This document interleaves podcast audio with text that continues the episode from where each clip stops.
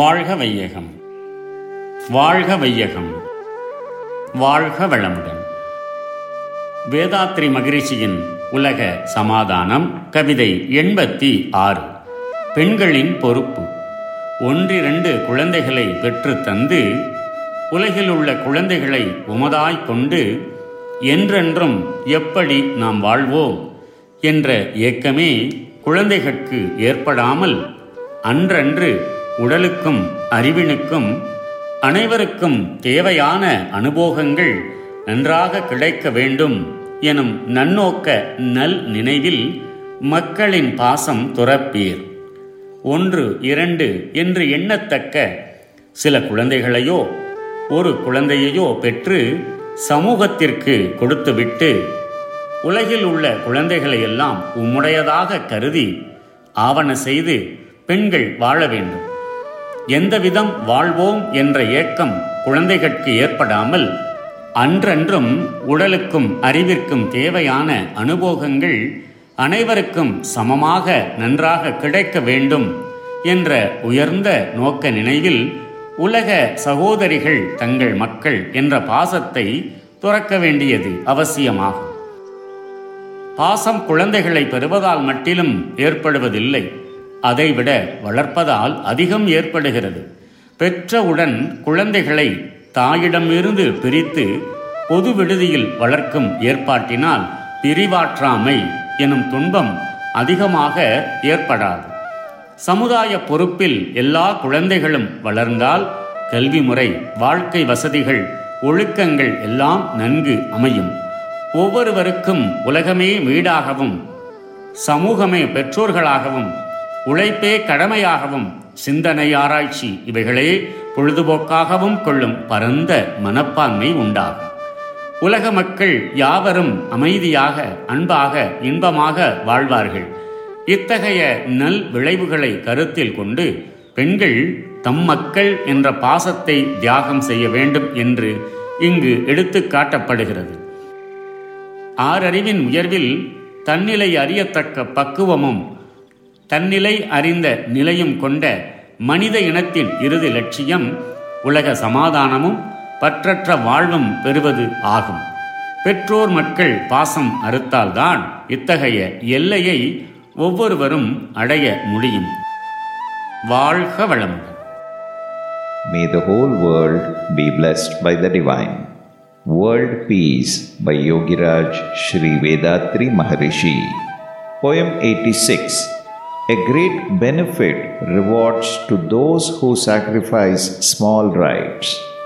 O my brothers and sisters of the world, please imagine my plan of child raising and visualize the benefits and happiness in the life of all mankind, particularly for women.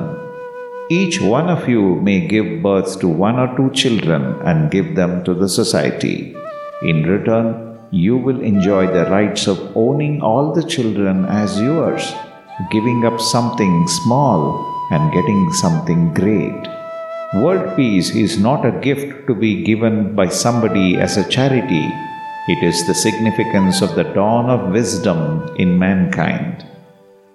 Wisdom is liberation of the mind from the slavery of unchecked habits to freedom of enlightened knowledge. Peace is the providence of nature. Now it is hidden by so many meaningless habits and rituals accumulated over generations by our poverty of knowledge. Now, this is the scientific age. We have to insist and allow our wisdom to flower with its full significance, revealing the way to peace for all. Everyone, whether male or female, has to think of one's own existence, value, potential, and goals. Changing the habits and personality by moral behavior can be done by individuals, but changing the ritualistic habits and social sentiments can only be effected by joint working of the people of the society. Unfortunately, an age old concept and great injustice is that women are considered to be second class citizens. In all walks of life, women have been oppressed, living under the domination of males. There were satisfactory reasons for such concepts in olden days. Now, such disparity should be removed and women given all equal rights to enjoy life with men. Special respect is due to woman according to the natural providence of her physical structure and according to some special responsibilities she has in human life. Respected and beloved sisters of the world, nowadays the talk of women's liberation is widely spread everywhere. Woman's liberation is not a charitable gift to be given by man, it is your birthright. It has to blossom from understanding and change of unnecessary habits by women themselves. I will discuss some of the habits which came into being for the convenience and comfort of society in the olden days and how the same habits have resulted in the oppression of women today. In ages past, when there was no currency, gold was considered to be the most of less volume but more concentrated valuable for exchange purposes. There were no banks or safety vaults. So, where was it to be stored safely? Here stated the male conspiracy. The gold bars were nicely shaped into attractive ornaments and put on the necks, wrists, and hips of the women. No expenditure required to watch the property. In this respect, women were used as safety walls to protect the gold. Now there are banks to keep any amount of money or gold. The currency system is worldwide to conveniently convert anything into money.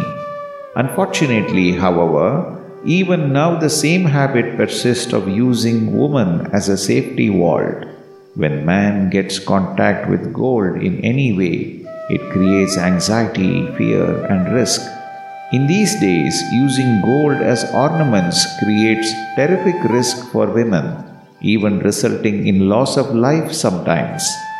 Even friends, relatives, and loving ones may turn into enemies over the issue of gold.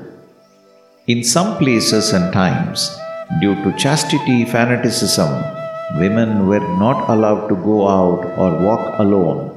To spy on their movements, another conspiracy started.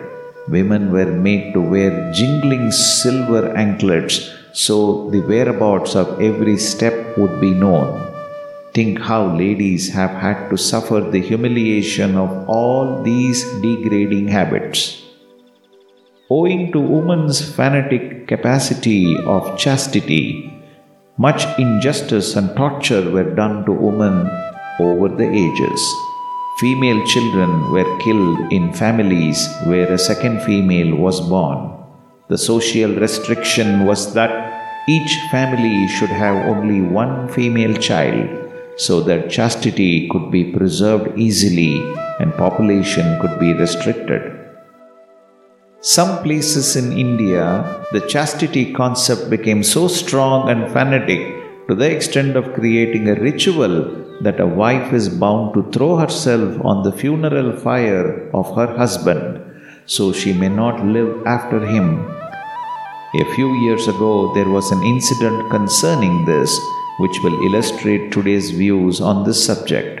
I was in New Delhi at the time.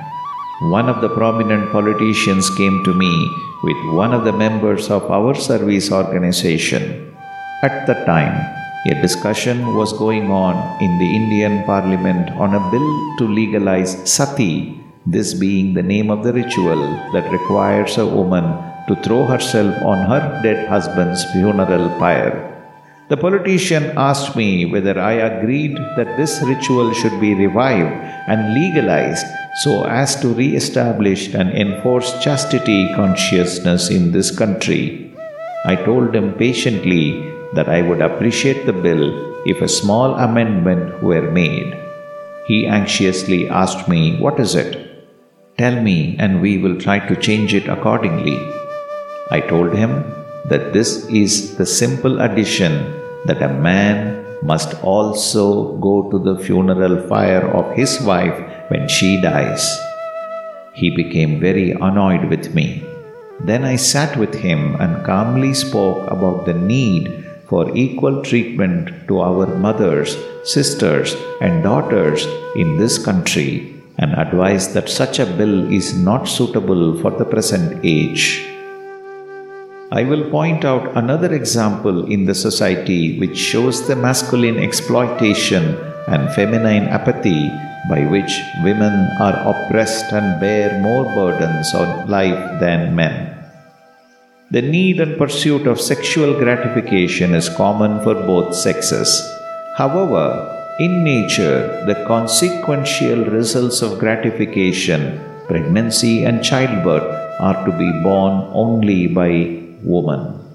To avoid pregnancy, mainly women are forced to take the responsibility by taking pills and undergoing hysterectomy, etc. These are all risky and involve suffering. If a man has a vasectomy or uses other prophylactics, it is easy and safe. The men of society have to come forward to give relief and freedom to women taking equal responsibility in this vital issue. The dowry system is another torture to women, particularly in India.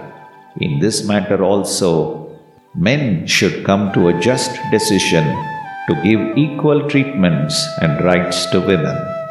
The above points should be pondered by all men and women. Those who desire peace should first establish equality of the sexes among all these points, the main and important change for women's liberation is raising children by the society. May the whole world be blessed by the divine. நம் கடமை அறவாழ்வின் நாட்டத்தே சிறக்க